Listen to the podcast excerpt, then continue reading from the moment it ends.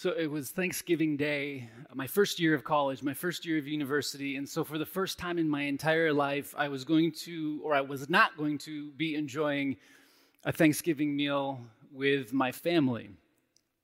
Instead, for most of the day, I was stuck in a van with other tall people, heading to our first basketball tournament of the year. So, this was my first road trip. So, instead of turkey, mashed potatoes, stuffing, and pie, we ate at Bob's Big Boy. I don't know if, I think it's an East Coast thing. Uh, I was so hungry, so hungry. But each of the players had an allowance. We had a limit as to how much, how much money we could spend. So I ordered a Bob's Big Boy burger. I mean, that sounded like a lot of food. And a glass of pop or soda or Coke. Um, and my money was gone. But I was so excited to eat. But when the Big Boy burger arrived, it was not big. it was one small burger on one small plate with nothing else. No fries, no salad, no anything. That was it. And, this all felt like this terrible dream. like this, and, this, and it got more strange because I, I began to look around the restaurant a little disoriented by all of this, and I looked, and across the way was a, an old Amish woman smoking her pipe. and I thought, she looks like she's happy and satisfied with the meal that she just had. It was so strange. And then the, the starting center on our basketball team sat down in front of me, and he had this plate piled so high with food, so high with food, and a burger that was literally twice the size of my burger. And he must have noticed that I was staring at him, sort of shocked. And he smiled and he said to me, You shouldn't have ordered the pop. the water is free. I had spent half of my allowance on sugar water, and he didn't. That was a really good lesson to learn on my first road trip, uh, my first year of college. And let's just say that, that pop or, or Coke or soda or whatever it is that we call it is not a food that sustains us. I was so hungry the rest of the night, so hungry. I needed something more substantial, right? We, we, all need something more substantial. So in Proverbs chapter 9, we're told that Lady Wisdom offers us so much more than a glass of pop. She offers us a meal with substance. So let's listen as we read Proverbs chapter 9, uh, 1 through 6. Lady Wisdom has built and furnished her home. It's supported by seven hewn timbers or pillars. The banquet meal is ready to be served roast lamb, wine poured out, table set with silver and with flowers. Having sent out her servants, Lady Wisdom goes to town, stands in the most prominent place, and invites everyone within sound of her voice. Are you confused about life? Don't know what's going on? Come with me.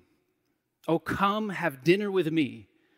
I've prepared a wonderful spread fresh baked bread, roast lamb, carefully selected wines. Leave your impoverished confusion and live. Walk up the street to a life with meaning. This is the word of the Lord. Thanks be to God.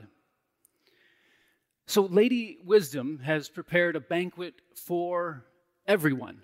She has prepared a meal of celebration to which she invites anyone and everyone. The meal is for everyone. All are welcome, without exception. Of course, to, to say that, now, to say that is one thing, but to feel included in God's invitation that sometimes can be a little bit more difficult.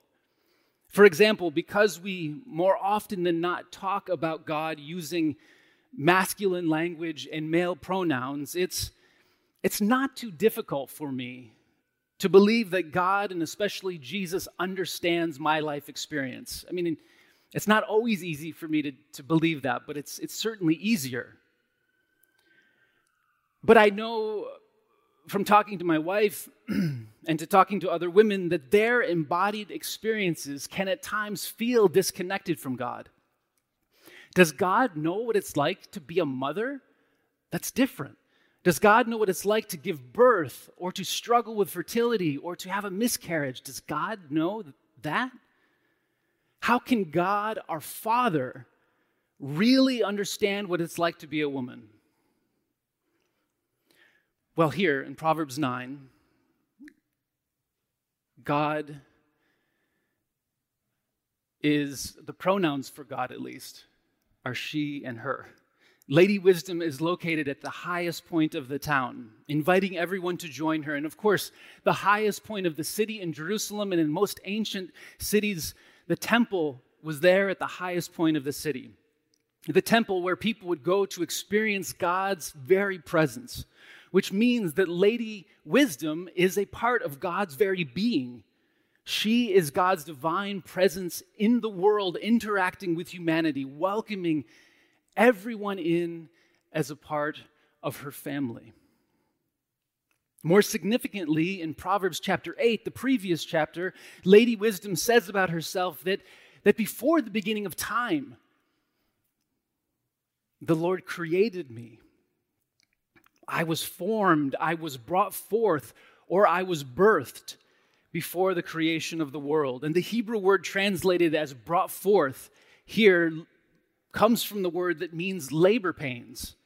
God, our mother, gave birth to her daughter, wisdom, here in Proverbs, which means that Lady Wisdom comes from God's very character, that Lady Wisdom is God, but not entirely the entirety of who God is.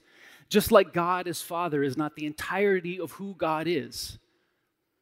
Within God's fullness, there is room for all of our embodied experiences.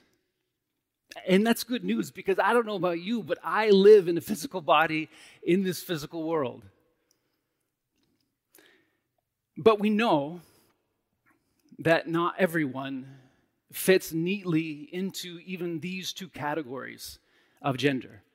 Some people identify as transgender, non binary, agender, gender expansive, and there are, there are a lot of other letters and, and words.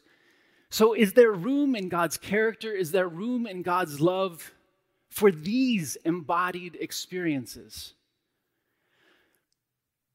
For so many LGBTQ plus kids, youth, adults, families, communities, this is not a theological or a theoretical or an intellectual conversation. And it most certainly is not a political game.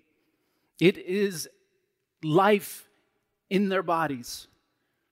And we know that because they don't fit neatly into what society defines as normal, there is a significantly higher level of anxiety, of depression, of self harm, and of suicide.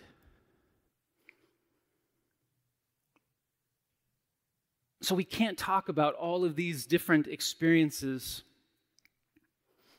that people have. We can't talk about every single one of these experiences. So let's just talk about the experience of those who identify as transgender.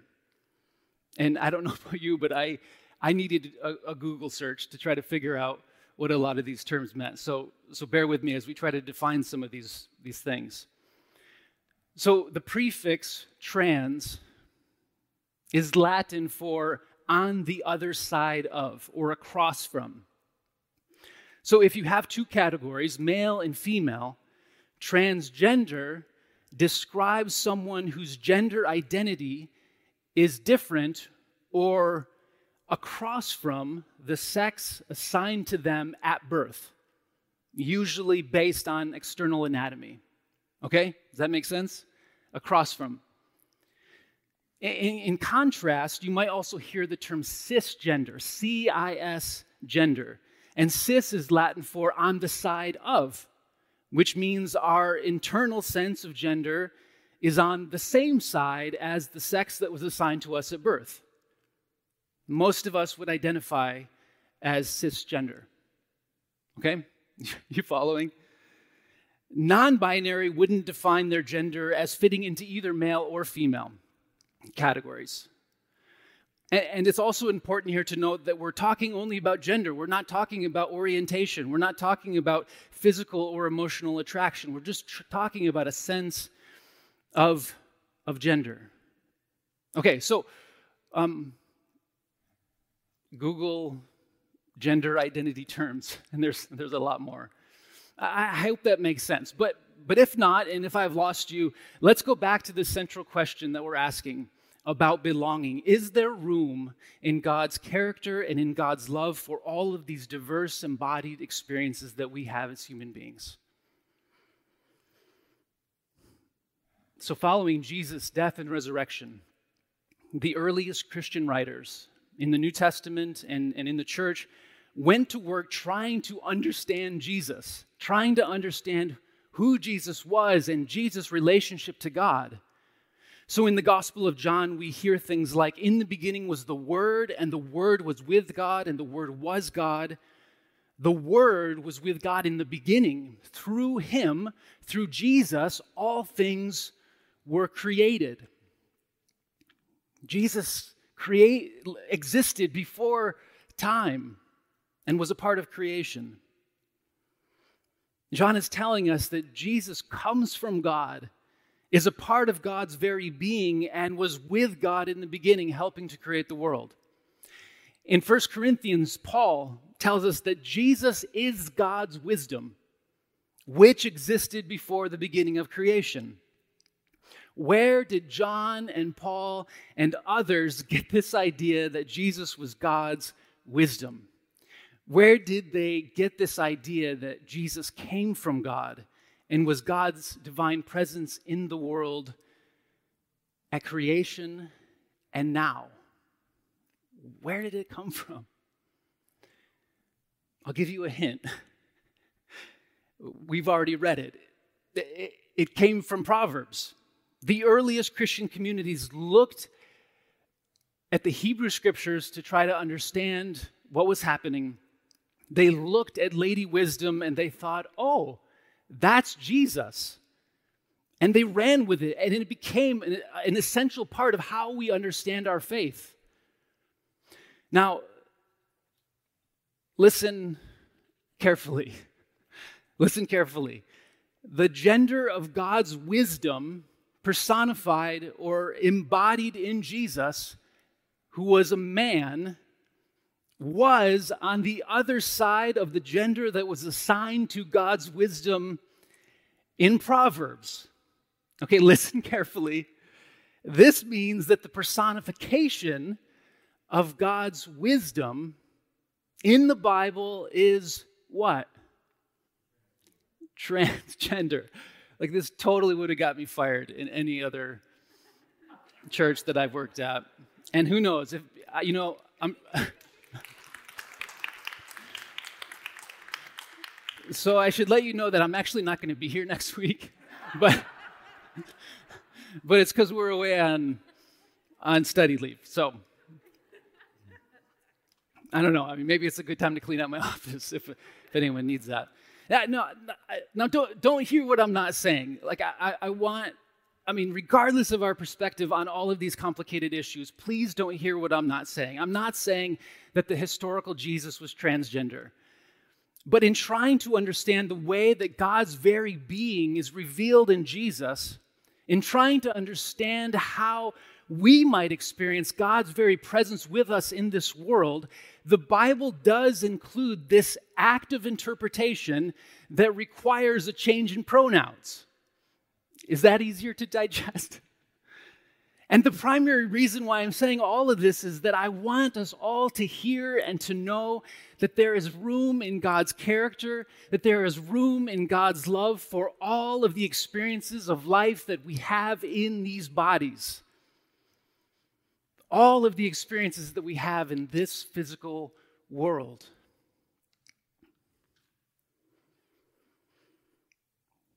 Lady Wisdom calls out. Are you confused? I'm sure more so now than ever. Are you confused about life? Come with me. Have dinner with me. I don't know about you, but, but when I'm confused and when I'm stressed out, I usually want things to become less complicated.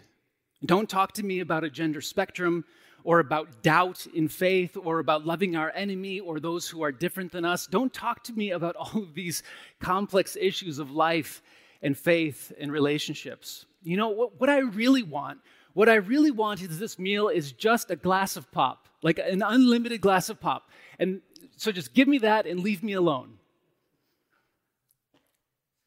Proverbs 9:17 tells us that it's foolishness it's the personification of foolishness, not wisdom, who offers us that kind of a meal.